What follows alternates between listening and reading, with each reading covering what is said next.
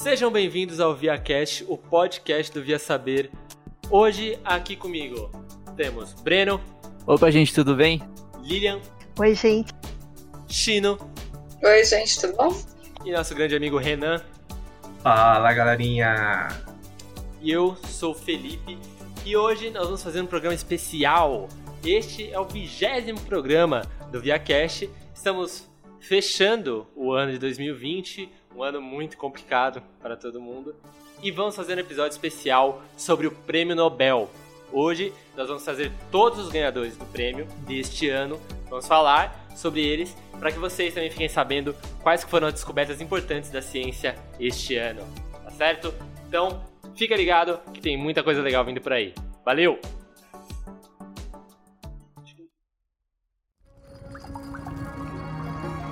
ViaCast, podcast do Via Saber.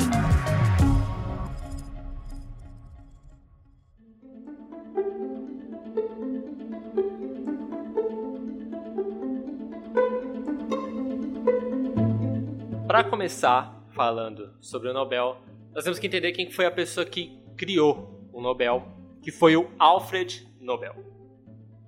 A gente vai se complicar na pronúncia, mas a parte importante era que Nobel nasceu em Estocolmo, na Suécia.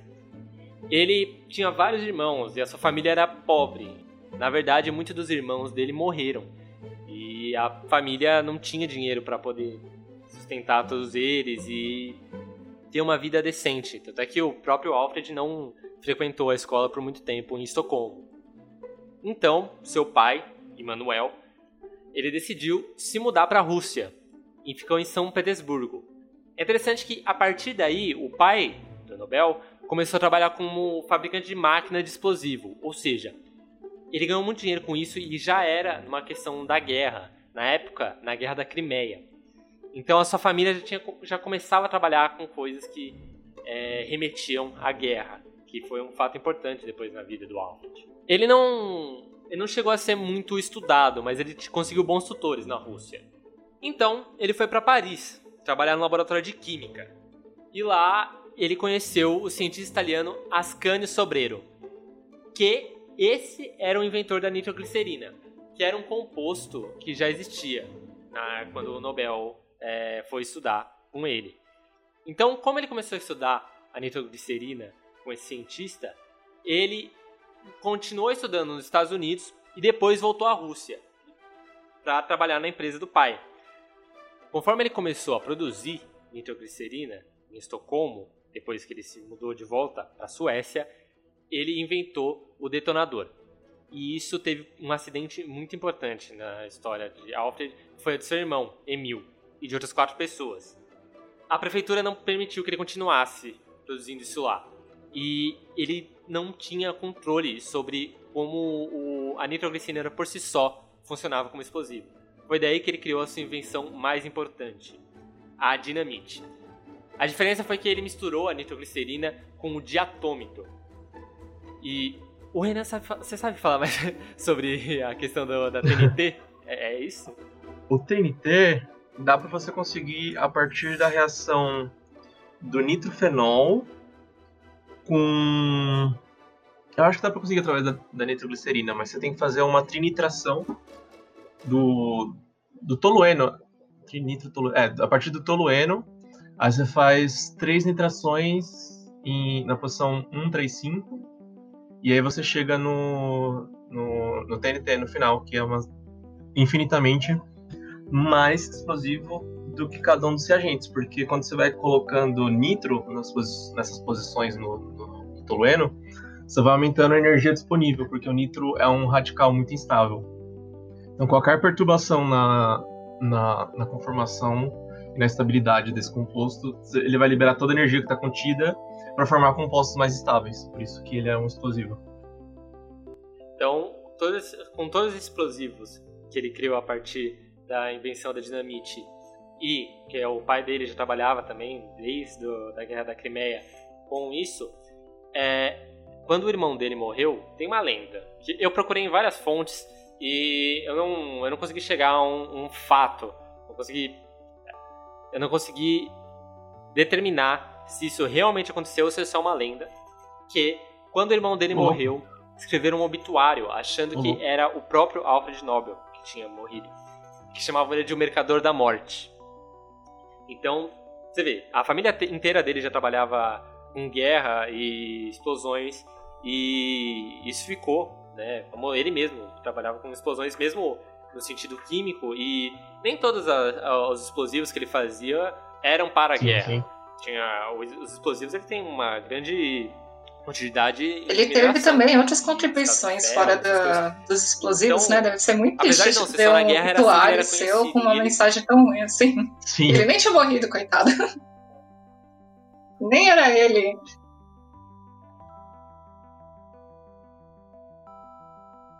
Nem era ele.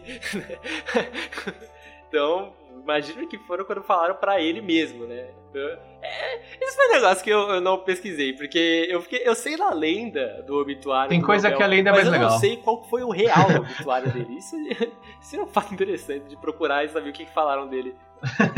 Exatamente. Se a versão é melhor do que a verdade, publique a versão, né? Isso. Bom, ele acabou nunca se casando, acabou não teve filhos, mas com isso ele decidiu pegar toda a sua fortuna que ele criou com o mercado da morte, como chamavam, e criou o Prêmio Nobel, que era para ser uma instituição para premiar grandes conquistas científicas, que hoje nós conhecemos como o prêmio científico mais famoso do mundo, o Prêmio Nobel. Foi interessante que demorou um tempo, na verdade, para ele começar a realmente valer, porque a família dele não queria dar toda a fortuna dele para ciência, né? Ainda mais pela questão de ganância, né? É meio difícil você ver toda a riqueza da sua família indo tecnicamente para a doação, mas foi isso que ele decidiu fazer. Eu acho que foi 90%, não foi todo o dinheiro dele.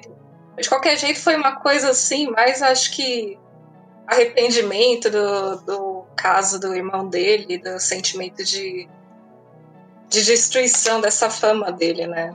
De qualquer jeito, foi uma quantia, assim, bastante mesmo. E hoje nós temos um prêmio de... São 8 milhões de... Qual é o nome do dinheiro da Suécia? Coroas suecas. Coroas suecas. Que equivalem a mais ou menos $1.100.010. Então, não parece ser tanto dinheiro, na verdade, mas para a ciência é um prêmio muito importante. Para cientista que ganha R$400 de iniciação científica, isso é bastante coisa. Porra! Não só isso, imagine que isso foi criado em 1901, imagine quanto valia isso em 1901. É verdade. Na verdade, esse é o valor atual, eu não sei quanto é que ganhava na época. Se eram 8 milhões. Ele dá umas variadas. Já aumentou, já diminuiu, mas de fato é bastante. E outra curiosidade é que além dos 8 milhões de coroas suecas, a pessoa que ganha o Nobel ganha uma medalha de 18 quilates de ouro, além de um diploma. Então, hoje nós vamos conhecer os ganhadores do Prêmio Nobel. Toquem os tambores e vamos à música do Oscar.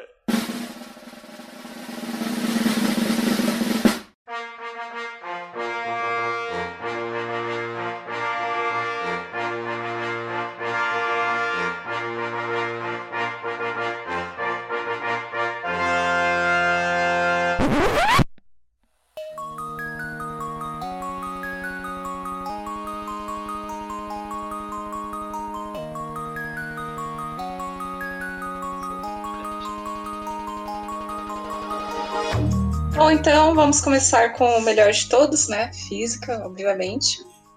Esse ano foi mais um... Objection. Pois é, a gente tá muito tendencioso aqui. A gente trouxe alguém mais pra química para compensar, mas...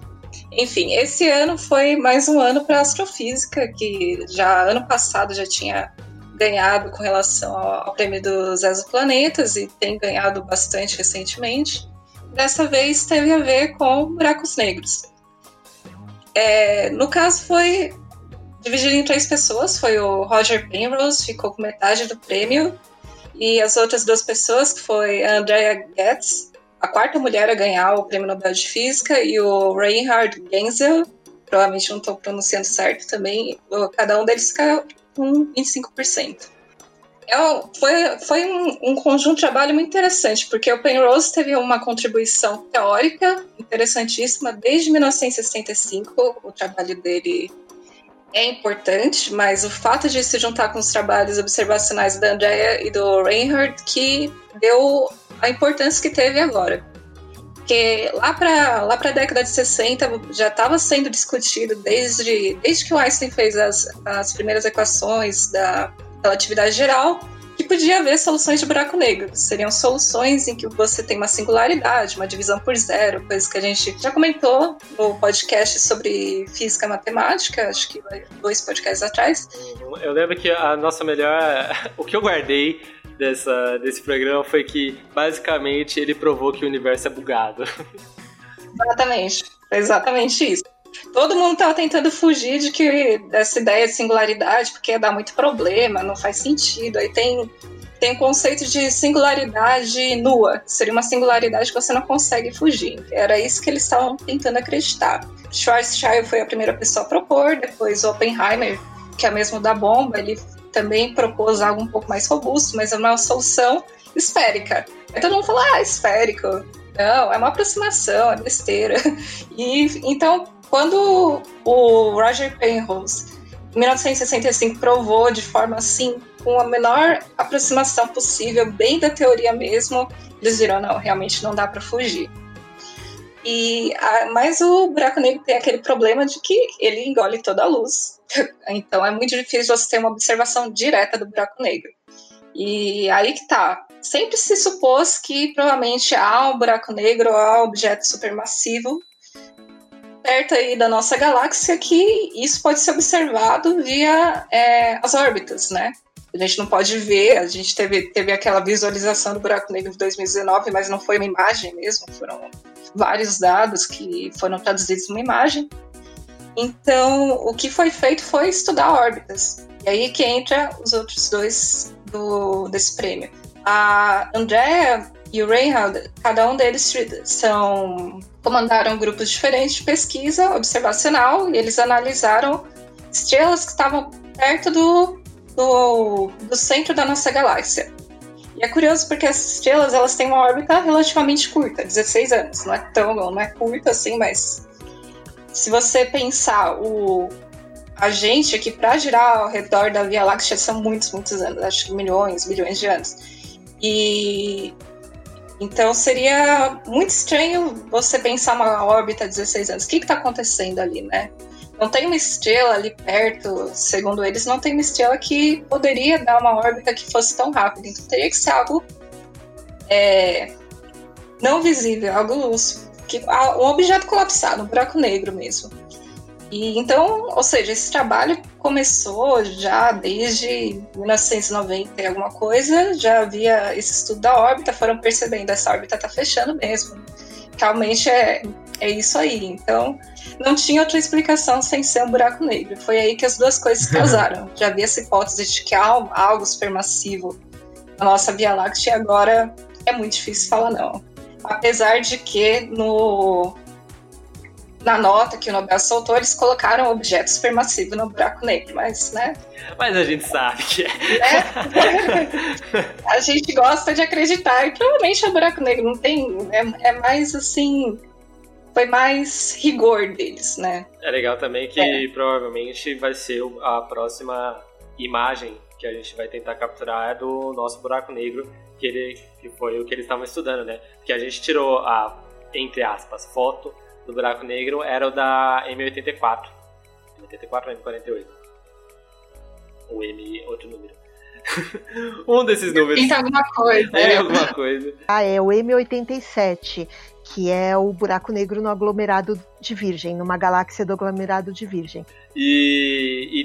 Era uma disputa se ia tirar dessa galáxia ou da nossa, que a nossa é mais perto, né? Então, vai ser interessante que a gente vai ver um desfecho próximo desse prêmio. Sim, e tanto que teve até... Todo mundo estava achando que, na verdade, o Nobel ia para essa imagem do buraco negro, que foi uma grande... Todo aquele hype no passado, mas de um jeito a gente foi para o buraco negro, né? E se parar para pensar, em 2017 teve o prêmio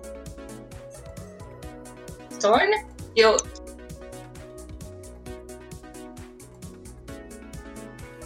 quando você tem, em teoria, dois buracos negros colapsando. Então é outra coisa que já fica assim, olha, difícil de... Se quiser continuar chamando de objeto supermassivo, tudo bem, mas... Né? Vamos que vamos, né, gente? Vamos aceitar. Tem uma curiosidade no Nobel de Física, uma curiosidade histórica, eu pelo menos eu acho interessante essa história, que tem...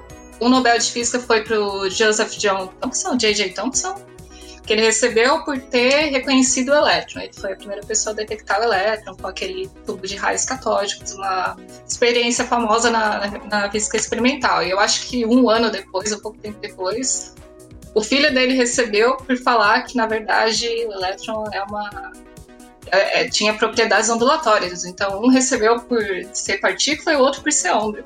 E os dois estavam certos, isso que é mais incrível da física, né? Imagina o jantar dessa família, hein? Chato, né? Imagina seu primo, né? Mas seu primo já ganhou o Nobel por descobrir um princípio fundamental da física. O que você tá fazendo? Eu ganhei o Nobel provando que ele tava errado.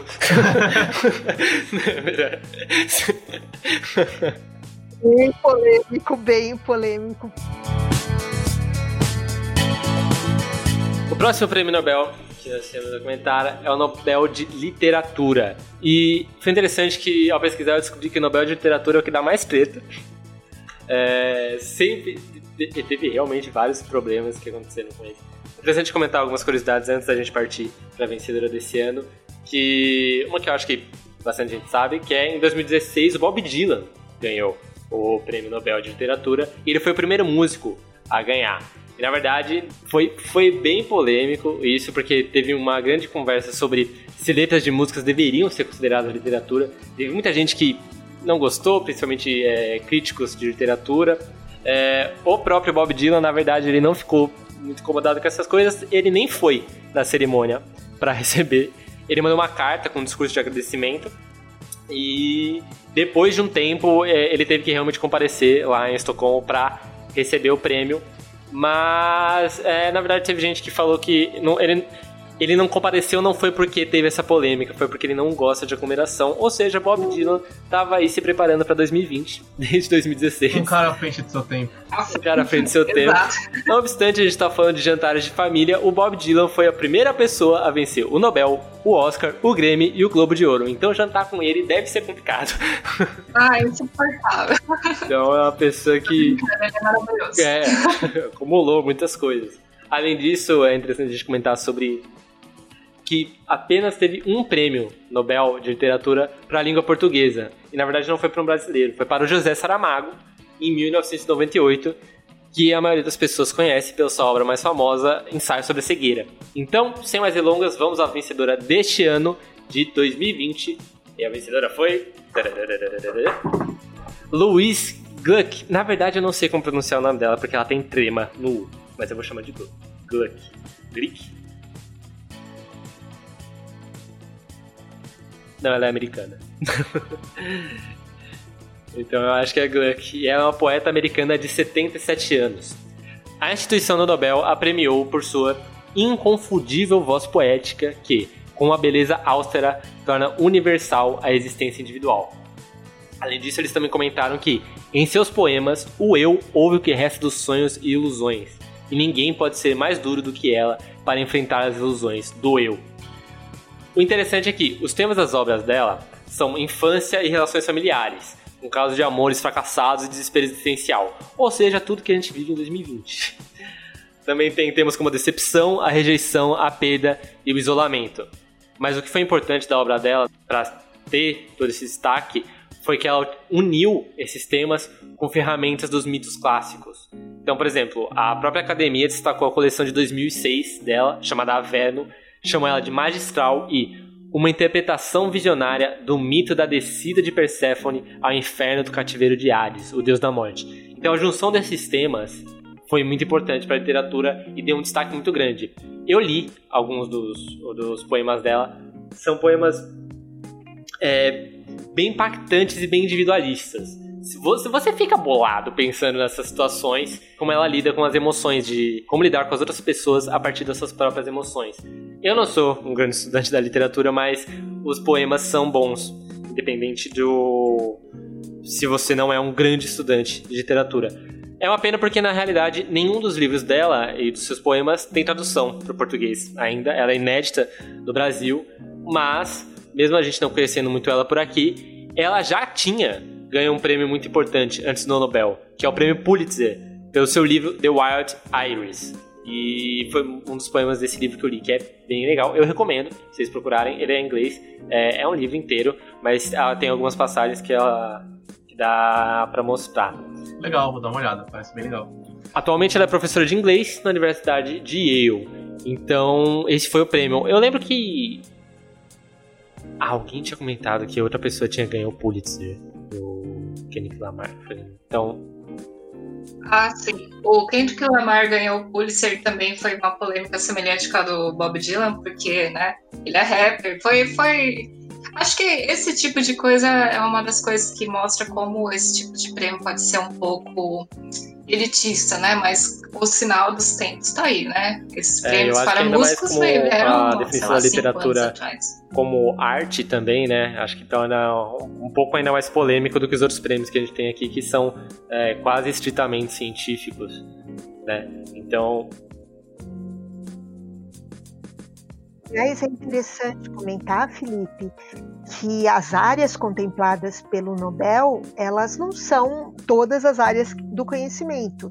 Então, é química, física, ciências médicas ou medicina, paz e literatura. E em 1969 foi incluído ciências econômicas, economia. Então, são só algumas das áreas do conhecimento, né? Interessante reparar também que tem uma variação, né? Não é todos os prêmios foram dados ao mesmo tempo. Por exemplo, física tem 114 prêmios no total. Aí vai baixando, a economia tem 52. Se você reparar, os que tem menos são literatura, paz e economia, que são imagino que os mais polêmicos, os mais subjetivos, atuais, né? A economia foi criada 68 anos depois do primeiro Nobel. O Nobel de Economia nem é o Nobel de Economia. O nome dele é o Prêmio Nobel, prêmio em homenagem ao Nobel. Ele veio depois, então ele não é oficialmente um Nobel. Ah, tá. É o prêmio, a gente vai comentar também, que é o Prêmio de Ciências Econômicas em Memória de Alfred Nobel. Nossa! Não, economia então vamos pular. Realmente, ele não tá aqui, mas literatura e paz alguns são influenciados muito pelo tempo histórico, pela situação, né? E sim, você vê que é o que mais tem variação. Sim, e o da paz também é o mais diferentão deles, porque todos esses prêmios são dados lá em Estocolmo, enquanto o prêmio da paz é dado em Oslo, na Noruega. Então, ele é um pouco diferente dos outros, tem um comitê um pouco diferente também. E eu acho que em ordem de premiação... E esse causou muita treta, né? O da paz acho que é o que tem mais treta, ou não? Às vezes... não sei dizer. Eu acho que sim, porque tem muita coisa envolvida, né? Muitas organizações, muitos grupos que pleiteiam esse prêmio. Né? É que o da paz envolve mais política, né? Sociais. Eu lembro que o mais recente aí que deu problema foi o do Obama, né? Sim. Eu não sei se ele foi indicado, mas ele foi... Ah, eu acho que ele chegou a ganhar o Nobel da Paz, sendo que ele não fez grandes esforços para diminuir a área militar dos Estados Unidos, né? Ele ganhou o Prêmio Nobel da Paz em 2009. Pode tirar, se vocês acharem muito polêmico, tá bom. Não, realmente, mas faz parte do prêmio. O prêmio Nobel, apesar de a gente achar ele ser realmente o prêmio mais famoso e atualmente mais importante, ele não é um prêmio super clean. Tem suas contradições, né? Tem polêmica, tretas, tem tudo. Tem TV fama do Nobel. Ok. E a parte mais interessante é você ler esse tipo de coisa também, né? Porque dá uma visão da história. O Mahatma Gandhi, por exemplo, foi indicado 3 vezes e não ganhou, né? Pra você parar pra pensar nisso também. Falando no primeiro abraço.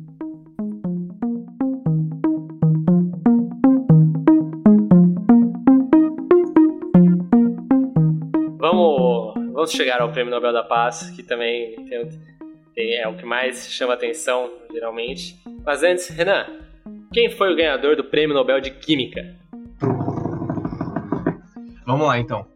O Prêmio Nobel de Química de 2020 foi em conjunto para Emmanuelle Charpentier eu não sei se ela é francesa ou americana, acho que ela é americana, e a Jennifer Doudna, pela descoberta de técnicas de edição de genoma. Isso aqui é um prêmio que eu pessoalmente estava esperando já há uns 4 anos, mais ou menos, que foi pela descoberta do CRISPR. O CRISPR já é um tema quente na química, na biologia sintética, biotecnologia, há uns 5, 6 anos já.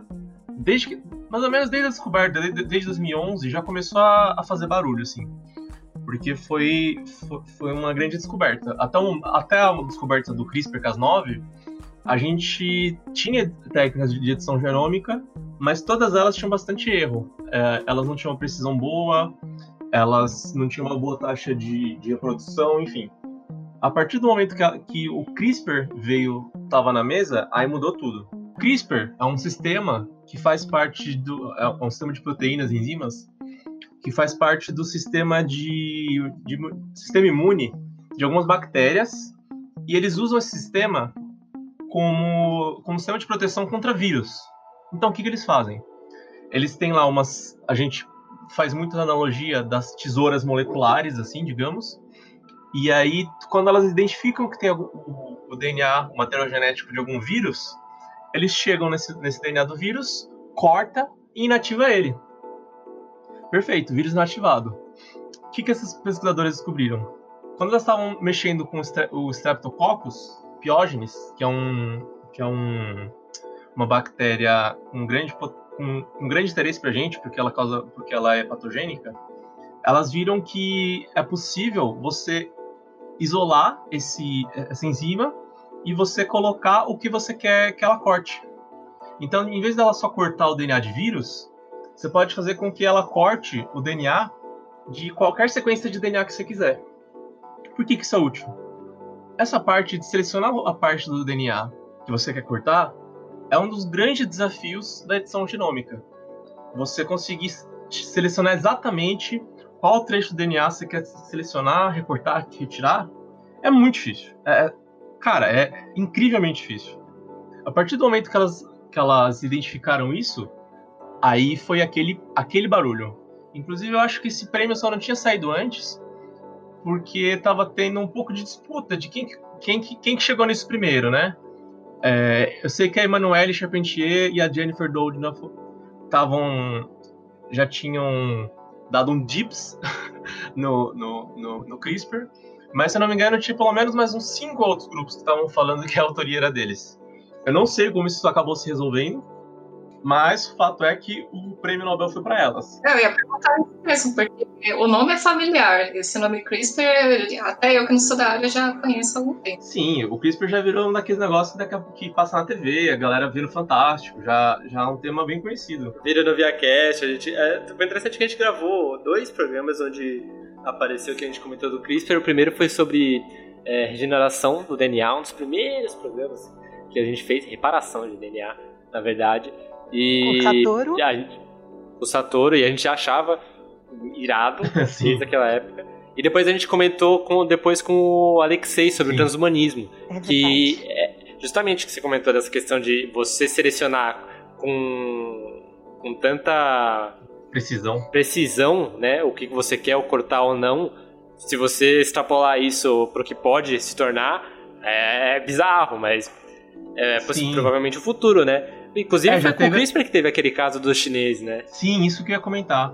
O caso dos bebês chineses editados geneticamente foi feito, teoricamente, reportado com CRISPR, que foi um cientista chinês que reportou que recortou uma região genética dos bebês que deixavam eles vulneráveis a HIV. Então, teoricamente, ele criou os primeiros bebês da história que são imunes ao vírus da AIDS. E tem uma outra área do CRISPR que também é interessante, que é a alimentação.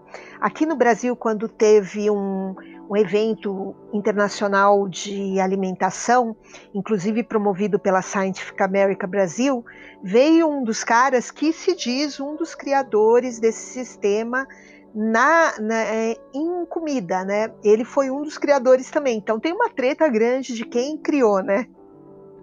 Sim, uma vez que o método é descoberto, ele já tem aplicação em várias coisas. Eu falei do HIV, porque é uma das áreas de potencial que ele pode ser usado, Mas na agronomia também o pessoal já tem usado como deixar plantas mais resistentes a pesticida, como deixar plantas com mais nutrientes. É, assim, a criatividade é o limite. Você pode fazer o que você quiser com isso aí, porque é uma ferramenta que possibilita muita, muita coisa. Legal.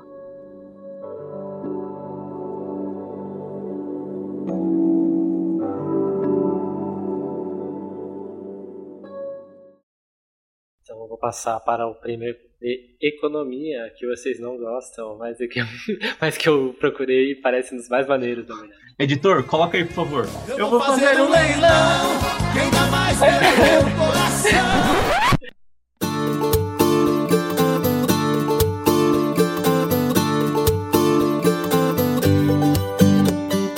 Então vamos passar para o Prêmio Nobel de Economia, ou como ele realmente se chama, o Prêmio de Ciências Econômicas em memória de Alfred Nobel. E os vencedores desse ano foram os norte-americanos Paul R. Milgrom, de 72 anos, e Robert B. Wilson, de 83 anos. Ambos são professores na Universidade de Stanford e foram premiados por seus trabalhos na melhoria da teoria e invenções de novos formatos de leilões. Então todo mundo que já usou o eBay aqui... tem que agradecer esses caras. O Mercado Livre, esses caras estão de olho, mas eles já estão há muito tempo. A própria academia diz: os vencedores deste ano estudaram como funcionam os leilões. Eles também usaram seus insights para criar um novo leilão e formatos para bens e serviços que são difíceis de vender de uma forma tradicional, como frequências de rádio. Suas descobertas beneficiaram vendedores, compradores e contribuintes de todo o mundo. Os leilões estão por toda parte e afetam nosso dia a dia. É interessante comentar que o prêmio de economia é quase um prêmio de psicologia, porque você tem que entender muito como que as sociedades funcionam e como que os consumidores funcionam para fazer isso. Então, uma das descobertas dos dois foi que a oferta feita de uma forma racional tende a ser abaixo da melhor estimativa sobre o valor. Ou seja, eu vou te vender uma caneta. Renan, eu vou te vender uma caneta. Quanto que você me dá numa caneta? R$1. É pouco, mas você tá de propósito falando baixo porque você não quer falar alto e ter pago a mais. Então essa é uma das teorias do leilão que eles estudaram. Então, quando você não tem nenhuma informação sobre as outras pessoas, você dá menos dinheiro. Agora, Breno, sabendo quanto que o Renan me ofereceu, quanto que você me paga numa caneta? 50 centavos. Mais 25 centavos de bala. Mas você não vai levar a caneta.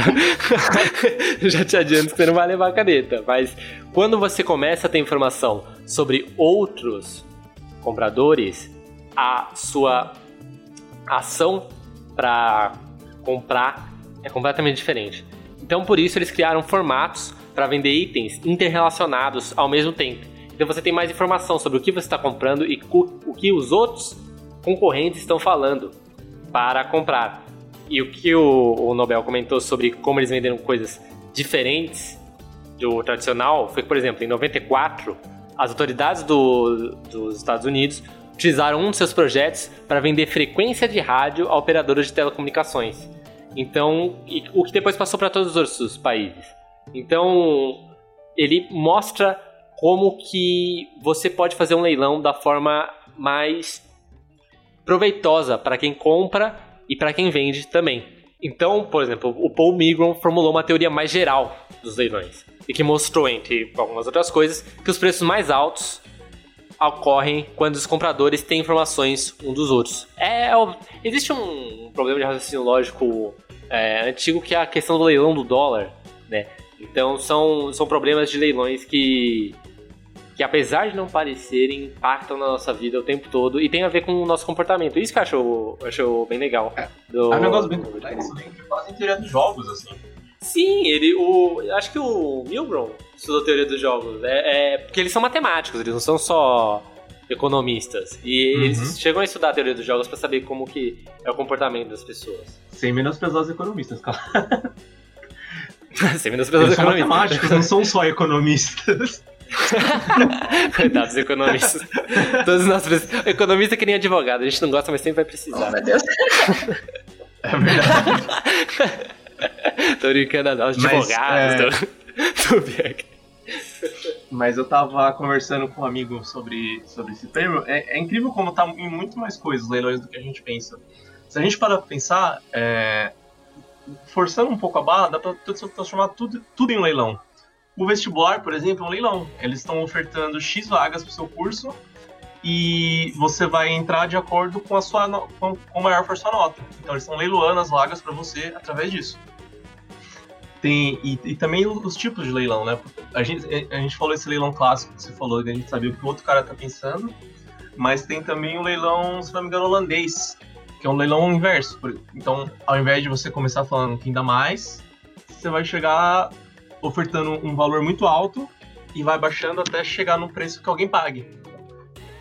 E aí, todo esse rolê que você falou de como as pessoas pensam, se elas vão ofertar mais ou menos, vai se desenrolar de um outro jeito, porque agora você tá falando, isso aqui é R$500, quem paga? Ninguém paga, R$450, quem paga? R$300, quem paga? E aí também,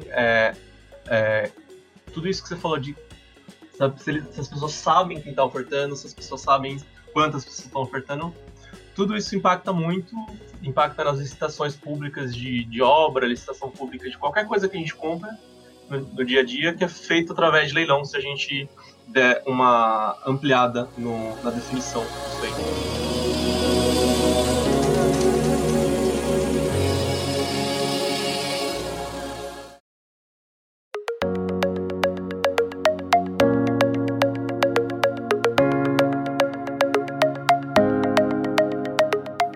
Bom, o próximo prêmio que a gente vai falar é o Prêmio Nobel da Paz, com ícones globais, como Nelson Mandela e até o Barack Obama. E o Prêmio Nobel da Paz, ele é entregue para as pessoas ou organizações que tiveram um trabalho de fraternidade entre nações, sobre algum impacto social que trouxe benefícios no que estão impactando. O Prêmio Nobel deste ano foi entregue para o Programa Mundial de Alimentos da ONU. Esse programa ele foi criado em 1961, foi uma iniciativa do ex-presidente dos Estados Unidos, o Dwight Eisenhower, não vou conseguir falar, que ele entendeu que a ONU faria um bom trabalho no seu sistema em distribuir alimentos. Mas não é só isso, porque a organização ele traz a questão não só dessa distribuição de alimentos, mas sim de recuperar pessoas. Então, o principal ponto dessa organização é ajudar vítimas de conflitos e refugiados. Então, o principal motivo da organização foi para recuperar pessoas e trazer esse impacto social. E as casas de apostas que eu cheguei a ler aqui, numa matéria, falaram que quem seriam os outros indicados, sem ser essa organização, seriam a Greta Thunberg, a ativista sueca, que todo mundo conhece, e também o cacique Raoni, que ele é ele é da tribo Caiopaco, se não me engano, é aqui no Mato Grosso, no território nacional. Ele é um dos maiores líderes indígenas no mundo, sobre direitos indígenas. Então, também tem um impacto bastante importante no sentido de trazer a paz, né, no caso. Mas eu achei muito legal, porque eu não sabia. E aí eu falei, nossa, olha aí o brasileiro batendo na trave novamente, porque ano passado, tanto a Greta quanto o Cacique também ficaram nessas de chegar na final assim, mas perderam pro etíope Abiy Ahmed, que era o primeiro-ministro da Etiópia, que fato curioso que agora em novembro, ele ganhou o Prêmio Nobel em 2019, só que agora em novembro deste ano, em 2020, ele declarou guerra ao país que a Etiópia tava a Eritreia, que é a nação vizinha da Etiópia. Então, pode devolver o prêmio. Pode devolver. Não sabe brincar, devolve o zominho. Pode devolver. Olha como as coisas são, não é mesmo? Exato, devia ter essas regras, cara. Eu tinha ouvido falar disso também, meu Deus do céu. Ele declarou guerra falando que os inimigos já estavam agonizantes, então seria algo mais prático do que na diplomacia. Mas, pelo que eu li, não é muito bem isso, não. É mais complicado do que parece. É algo que parece tão simples para as pessoas que estão no poder, né? Só chegar lá, não. Só fazer uma guerra. Mas o prêmio Nobel, como eu havia falado, ele é o mais conhecido, tanto que ele traz a Greta Thunberg, que ficou muito famosa recentemente, até na questão da como teve aquele incêndio de massa na Amazônia, ela se manifestou.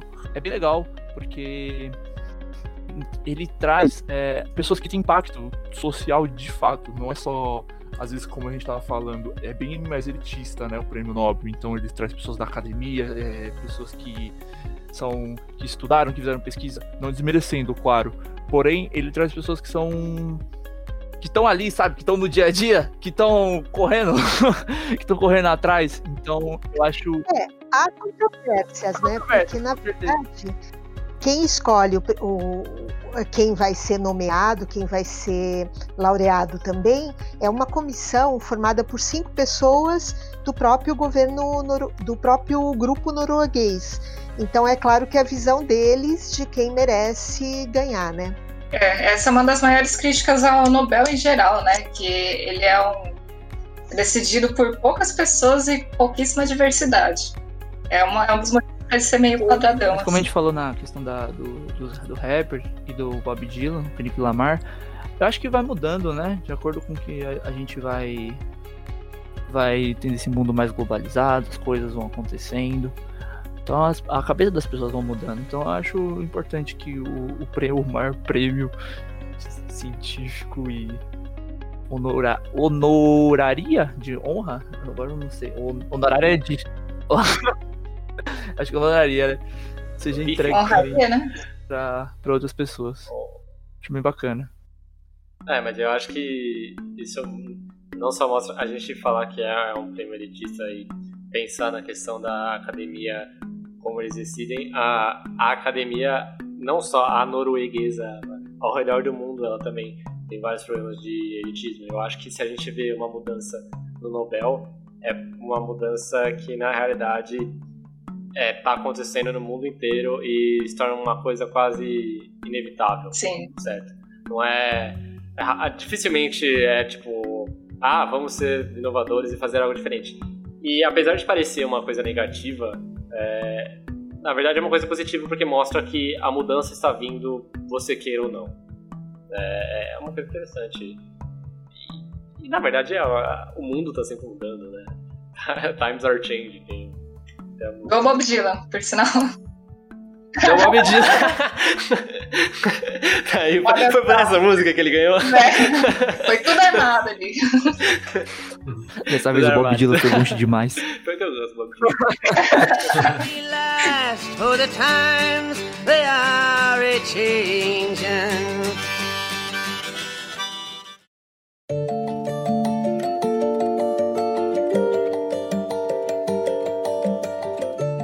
Para finalizar, Renan, o vencedor do Prêmio Nobel de Medicina e Fisiologia. O Prêmio Nobel de Medicina e Fisiologia de 2020 foi para o Harvey J. Alter, Michael Houghton e o Charles M. Rice, pela descoberta do vírus da hepatite C. Bom, essa descoberta aí já faz bastante tempo, na verdade, foi na década de 80, então é um prêmio aí já bem retroativo, digamos assim. E foi uma das descobertas de maior impacto na saúde pública mundial.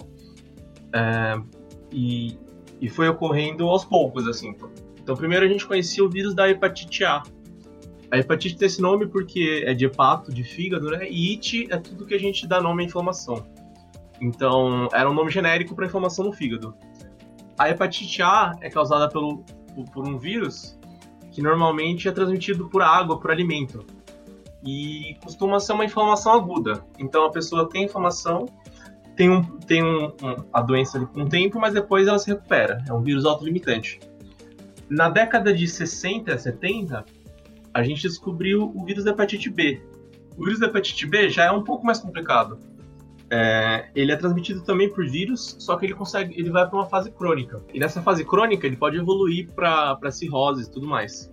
Inclusive, o Prêmio Nobel de 76 também foi para o cara que descobriu o vírus da hepatite B. No entanto, ainda tinha alguns casos em que eles detectavam que a pessoa que estava com hepatite não tinha nem o tipo A, nem o tipo B. Então eles começaram a investigar o que seria esse vírus.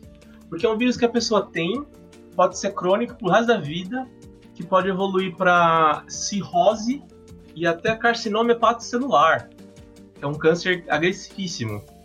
Então era muito importante que eles descobrissem o que está acontecendo ali. Então, depois da descoberta do vírus da hepatite B, pelo Baruch Blumberg, em 76, teve essa preocupação de descobrir qual que era esse outro tipo de hepatite que estava acontecendo, que estava sendo muito transmitido por transfusão. Então as pessoas sofriam um acidente, ou estavam doentes, precisavam fazer uma transfusão, recebiam sangue e aí descobriam que estava com esse tipo de uma hepatite que não era nem A nem B. Então, inicialmente, eles chamavam essa hepatite justamente de hepatite não A e não B. Como dar nomes. E aí, depois coisas, de um tempo, né?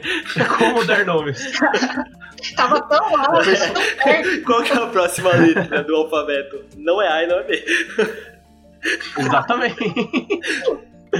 O pessoal da saúde não é muito conhecido por ser criativo. E aí, eles foram investigar isso. Então, eles perceberam que as pessoas que recebiam sangue eram contaminadas e que macacos que recebiam também sangue de pessoas contaminadas também se contaminavam. Então, eles começaram a ver... Primeiro, eles confiaram, provavelmente é um vírus, porque eles se comportam como um vírus. E aí, com os trabalhos de cada um dos pesquisadores, eles conseguiram clonar o vírus, identificar qual vírus era esse a partir dos anticorpos das pessoas. Então eles começaram a dar match dos anticorpos das pessoas e os vírus presentes no sangue, e também que esse vírus seria capaz de causar a hepatite. A partir disso, dessa identificação da hepatite C, a partir do momento que você tem o vírus, aí sua vida fica muito mais fácil, porque você consegue fazer exames que conseguem detectar esse vírus. Tendo esses exames, você pode testar esse sangue antes de uma transfusão e impedir que ele passe para o próximo paciente, que era um dos grandes problemas, que como eles não sabiam testar, todo o sangue de transfusão estava potencialmente contaminado. Então era uma loteria, era bem roleta russa, assim, uma transfusão nessa época. E não só isso, como desde essa descoberta, em 1989, hoje a gente já tem antivirais que são eficazes no combate do vírus da hepatite C. O sofosbuvir, por exemplo, já aprovado inclusive no Brasil, é um antiviral que tem uma taxa boa de combate ao vírus da hepatite C. Apesar do vírus não ter vacina hoje, ele é um vírus que a gente sabe tratar. Então, foi mais um problema de saúde pública que foi solucionado através da ciência. Então, por isso que a gente teve, mesmo que tardiamente, a premiação desse Nobel para esses três cientistas que foram responsáveis pela identificação do vírus. E é uma doença seríssima, né? A hepatite C é uma... Eu lembro que antes da descoberta do HIV, eram coisas da mesma categoria. E hoje em dia, com o desenvolvimento do estudo em cima disso, que a gente tem uma noção mais perigosa do HIV e da AIDS do que da hepatite C, mas era o que você comentou, do problema da transfusão. Sim. Que depois passou para a própria HIV, de você não saber de onde vem. E você não poder ter teste ainda, imagina. Sim, era muito complicado. Engraçado comparar isso. É engraçado você comparar isso com o que a gente tem hoje, né? Com a questão da pandemia, que era justamente você não saber se você está doente. E pensar de quanto tempo demorou desde da época da hepatite C, todo o esforço que eles tiveram, com o nível da velocidade que a gente conseguiu atualmente. Tentar resolver um problema similar, só que por outra via, né? Não sanguínea, mas aérea. Sim. Uma analogia seria tipo assim, uma pessoa espirrar na sua cara e você não poder fazer nem PCR, nem sorologia para saber se você tá com Covid. Era esse nível de exposição, porque se uma pessoa que tá com hepatite C, se você recebeu o vírus dela, você vai pegar hepatite C. Não é uma dúvida, entendeu? Então, é mais ou menos esse nível, assim, de desespero, de necessidade da gente saber de como esse vírus funciona e identificar ele. Eu só não entendi Esse mapeamento aí do vírus da hepatite C, ele foi recente? Foi ano passado? Eu não sei se você comentou. Não. Foi na década de 80 ainda. É. Como eu disse, toda essa pesquisa foi feita na década de 80. Acho que não foi identificado no ano em 89. Só que, por algum motivo, eles só estão dando um Nobel agora. Então. Não entendi, mas... Sim, foi... Quando eu vi também hepatite C, eu falei, nossa, cara, tá bom, então... Mas que bom, né? Não. Aí, se a gente parar pra perceber, a maioria dos Nobel, eles vão pra pessoas bem mais velhas. Então, raramente é uma coisa que realmente acabou de acontecer, mesmo nos prêmios. E acho que, na verdade, que a gente, às vezes, acha que é mais atual é o da paz, que realmente são feitos relativamente recentes. O da física, geralmente, é mais próximo, assim. Por isso que eu fiquei, talvez, eu esteja pensando no da física. O da química e medicina costuma demorar bastante, porque eles esperam, tipo... o desenrolar das implicações, sabe? Tipo, no que isso deu, qual que foi o impacto na humanidade, o que isso ajudou a resolver tal doença, o que ajudou isso a gente a conseguir tal reagente ou tal produto melhor, de uma forma mais eficiente, mais verde. Então, é muito depois da descoberta que vem. Tem que ter a descoberta, aí tem que passar vários anos para ver o que ela conseguiu prover para a humanidade. Aí depois que eles dão prêmio. Faz sentido, não. Da física, geralmente, você viu, pronto, tá lá. Tem mais lógica. Inclusive, eu acho que devia ser assim com a paz. Deixa passar 100 anos, assim, ver se a pessoa mereceu mesmo. Se a história tá do lado dela ou não. Eu lembro que o das ondas gravitacionais foi no mesmo ano, não foi? Acho que foi. Tenho quase certeza que sim. Então, a grande treta que é criada com relação ao Nobel... é como são indicadas as pessoas para ganhar esses prêmios ou para as instituições ganharem esses prêmios. Em geral, é um grupo muito pequeno de suecos ou de ex-indicados, ex-ganhadores, que vão selecionar os do ano seguinte para ganhar o prêmio. Então, tem vezes que são 3, 5 pessoas que selecionam um ganhador dessa imensidão de prêmio. Às vezes 18, por exemplo, eu vi que no prêmio de literatura foram 18 pessoas que escolheram. Então, como é um grupo muito pequeno, muita gente fica de fora, é claro. Muitas organizações e, inclusive, as mais famosas é que acabam mais famosas, que tem mais marketing, que tem mais projeção no mundo, é que acabam sendo premiadas, inclusive o da Paz. Então, existem outros prêmios fora do Nobel que também são bastante famosos. O Prêmio de Matemática é um deles, e tem o Prêmio Nobel de Educação, que esse ano quem ganhou foi um indiano, que eu não sei pronunciar o nome dele, mas ele trabalhou com meninas na escola primária da Índia, e ele ganhou 1 milhão pelo trabalho dele. Então, se o Nobel tem uma projeção bem grande, tem outros prêmios que a gente vai comentar, que tem uma projeção menor, mas que também são importantes. Falando nisso, no prêmio, na medalha Fields, que é o prêmio de matemática que você tinha mencionado, a gente tem um brasileiro que ganhou. Recentemente, o Arthur Ávila ganhou a medalha Fields num trabalho sobre sistemas complexos, sistemas dinâmicos. E os brasileiros também aparecem em outros lugares. Apesar do Brasil nunca ter ganhado um Nobel, a gente já bateu na trave muitas vezes. Para falar a verdade... já teve até um brasileiro que ganhou o Nobel. O nome dele era Peter Brian Medawar. Ele nasceu no Rio de Janeiro, em 1915, e ele ganhou o Prêmio Nobel de 1960, por estudar como o corpo reage a transplante e como o sistema imune tem um sistema de tolerância.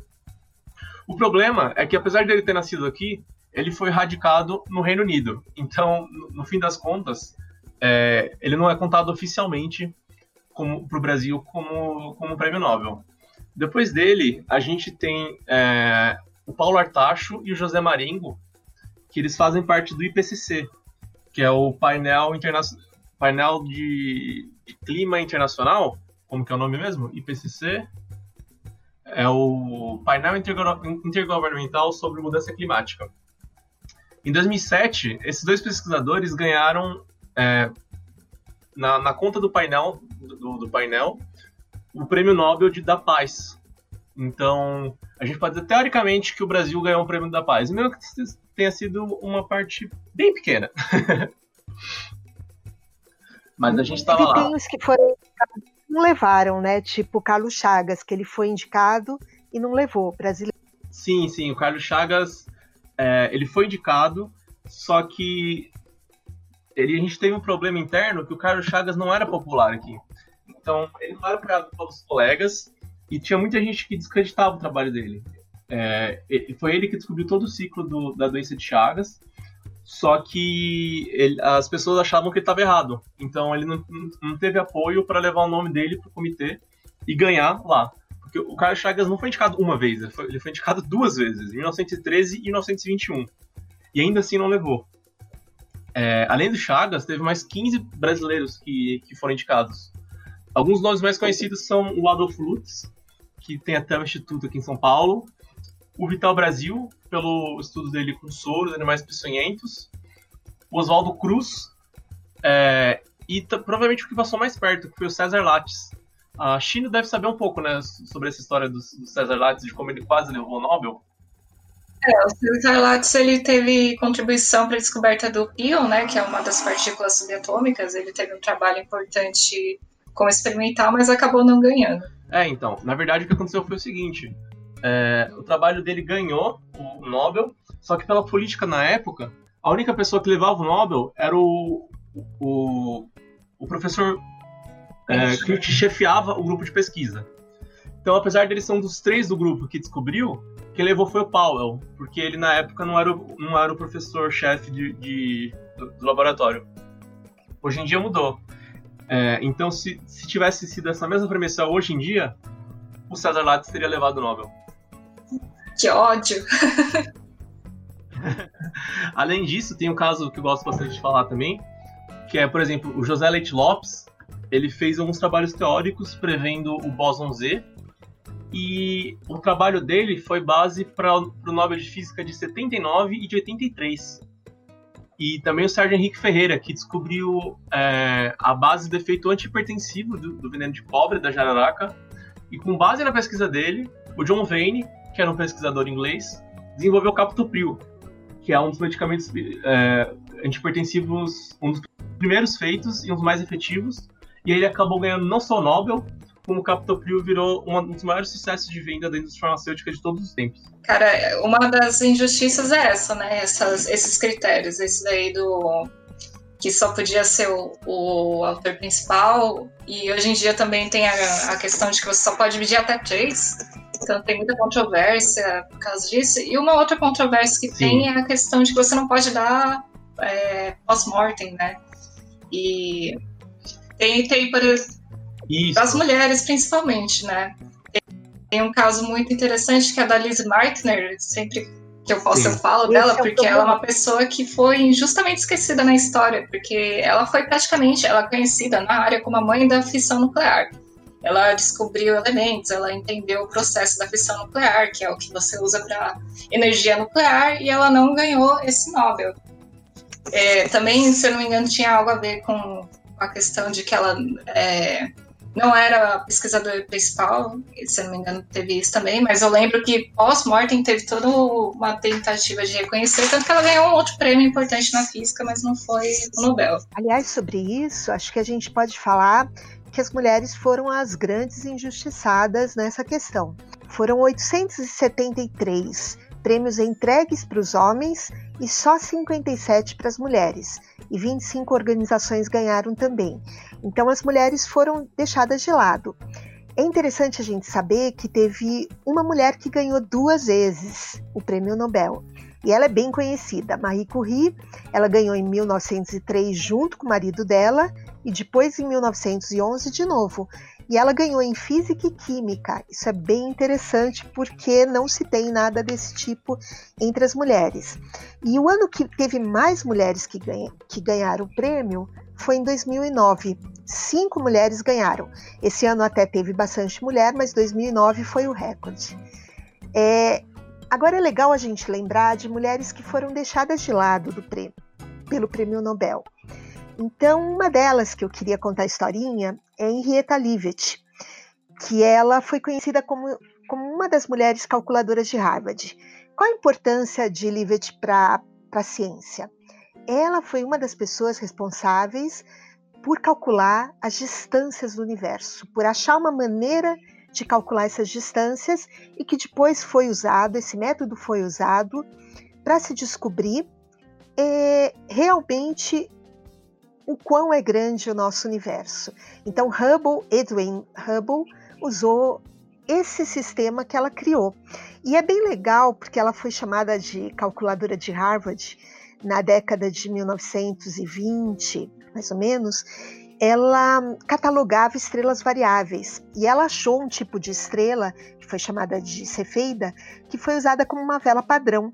Então, a variação de brilho dessas estrelas é que te dá uma noção para saber o quão longe alguma coisa está no universo. E isso é feito dentro de uma formulazinha tal. Só que tem uma coisa, quando ela estava estudando tudo isso, o diretor do observatório, que era o Pickering, ele mudou o trabalho dela e mandou ela trabalhar numa outra área.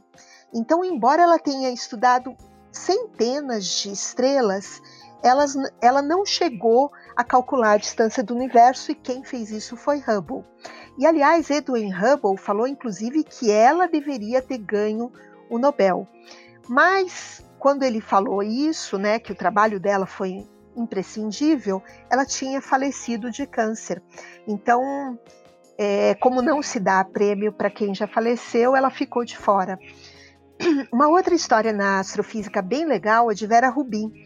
Ela faleceu recentemente, mas ela fez um estudo incrível e ela foi uma das pessoas que encontrou uma das evidências da matéria escura. Ela fez um estudo das curvas de rotação das galáxias, né? E com isso, ela mudou os rumos da astrofísica. Inclusive, se comentou que ela deveria ganhar o prêmio, mas ela ficou de fora por esses critérios que até a gente acabou comentando que nem sempre são justos. E em relação à química, uma outra mulher bem interessante que foi indicada, várias pessoas indicaram que ela deveria ganhar, foi Rosalind Franklin. Ela foi uma das pessoas responsáveis por entender melhor a estrutura do DNA, aquela questão da dupla hélice. Dizem, inclusive, que em 1951, o Watson, que foi um dos que foi tidos como os inventores da estrutura do DNA, né, os criadores do modelo de construção do DNA, ele foi assistir uma palestra dela. E nessa palestra ela já comentava sobre essas questões. Mas ela ficou de fora e, inclusive, uma pessoa da equipe dela que deu continuidade para esse trabalho da estrutura do DNA em 1982, que foi Aaron Kluk, que ganhou o Nobel. Então, a gente viu que muitas mulheres são esquecidas, né? O famoso apagamento histórico. Elas são deixadas de lado, muitas vezes, apesar de terem feito trabalhos muito influentes, inclusive, como a gente tinha falado da Vera Rubin, uma das coisas mais interessantes que tem é saber sobre matéria escura, que 23% no mínimo de tudo que existe é matéria escura no universo, e ela que viu evidências de que isso existe e ficou de fora do prêmio Nobel. Muito injusto como essas coisas acontecem, né? E o que a gente comentou da organização dos prêmios, e isso é uma coisa que acontece em quase todo prêmio que você for procurar relacionado ao Nobel. Nas duas pesquisas que eu fiz para trazer aqui da literatura e da economia, teve situações, nem sempre só situações de serem deixados de fora, às vezes há alguns escândalos maiores, digamos assim, mas no prêmio de economia, por exemplo, foram só duas mulheres que ganharam, e uma delas, na verdade, foi interessante que ela foi a mais jovem, e foi o que eu falei sobre a questão de geralmente serem pessoas mais velhas. A mais jovem que ganhou foi com 46 anos também. Então, aliás, É muito... Isso tem até um nome. Quando as mulheres não chegam aos cargos mais altos ou às premiações melhores, isso a gente costuma chamar de teto de vidro. As mulheres, muitas vezes, elas estão envolvidas na pesquisa, mas elas são esquecidas, são apagadas nesse momento de ganhar premiação ou de galgar uma posição numa universidade ou uma posição de destaque. É só você olhar quantas mulheres no Brasil são reitoras ou têm cargos altos nas universidades, por exemplo, ou nos institutos de pesquisa.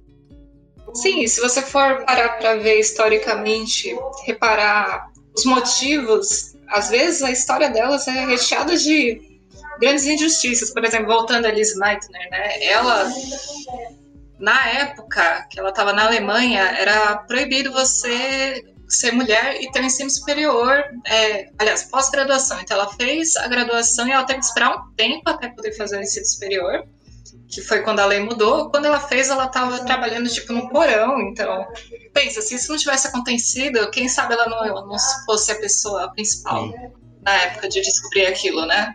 Exatamente, Chino. Aliás, a própria Henrietta Leavitt também, embora ela tenha feito um estudo incrível, ela nunca pôde adentrar onde tinha o telescópio.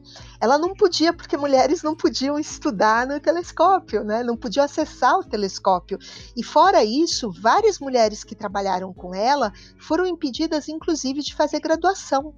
E muitas vezes elas conseguiam isso de uma maneira super assim, por baixo dos panos. Elas trabalhavam nos porões de Harvard. Nesse caso, elas trabalhavam nos porões de Harvard. E até quando a gente vai estudar, por exemplo, a NASA, as primeiras mulheres e mulheres negras trabalhavam nos porões também.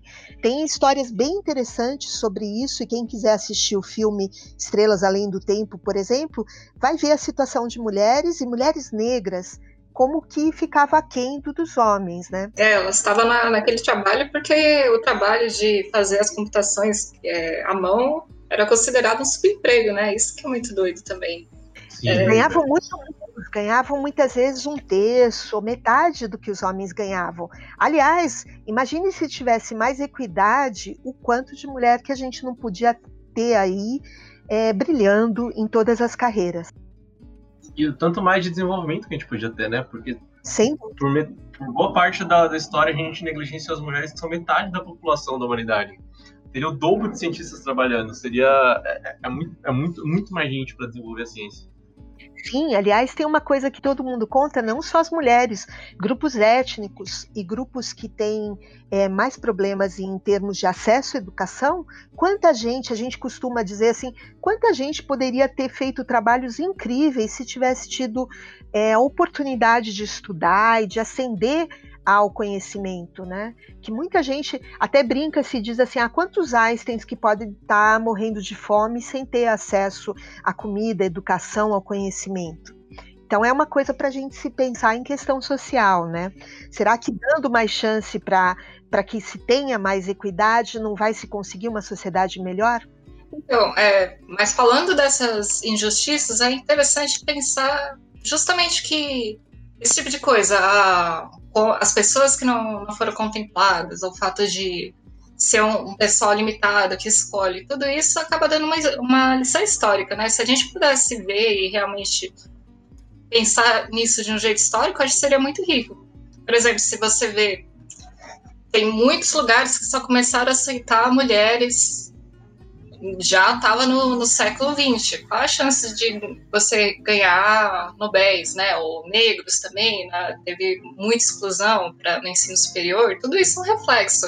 Se a gente visse o Nobel não só como um prêmio, um prestígio, mas também como uma lição histórica, ele seria muito rico. Aliás, essa premiação, no que se refere à questão da ciência, ela é uma empreitada colaborativa. Então, se as pessoas não fortalecerem o ensino, a pesquisa, desde a graduação, as pessoas que fazem iniciação científica, pós-graduação, os doutores, pós-doutores, e se a gente não incentivar a ciência como um todo, a gente não vai ter grandes desenvolvimentos.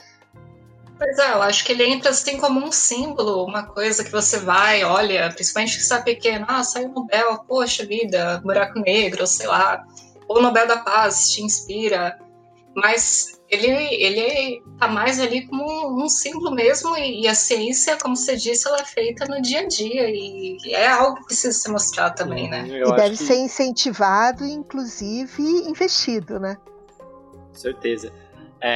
Como você falou da questão dele ser um símbolo, a gente olhar bem para ele e ter todos os problemas que a gente falou, eu lembro de como a gente comentou no programa sobre como se tornar um cientista, da Justa Dioto, que ela foi lá e viu todo o processo do Nobel e como isso incentiva as pessoas.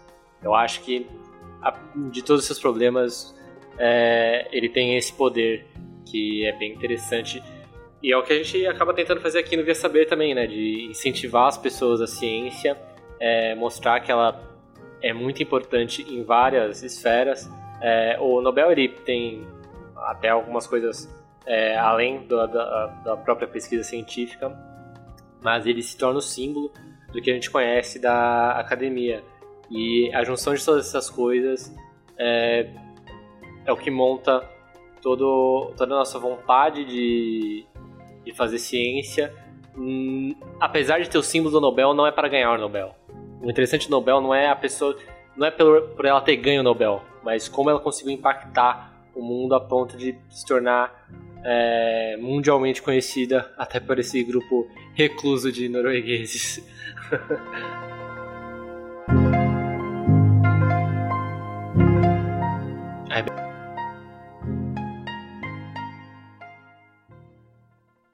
Esse podcast só foi possível graças ao apoio do Jornal da USP. Para conhecer eles, acesse jornal.usp.br.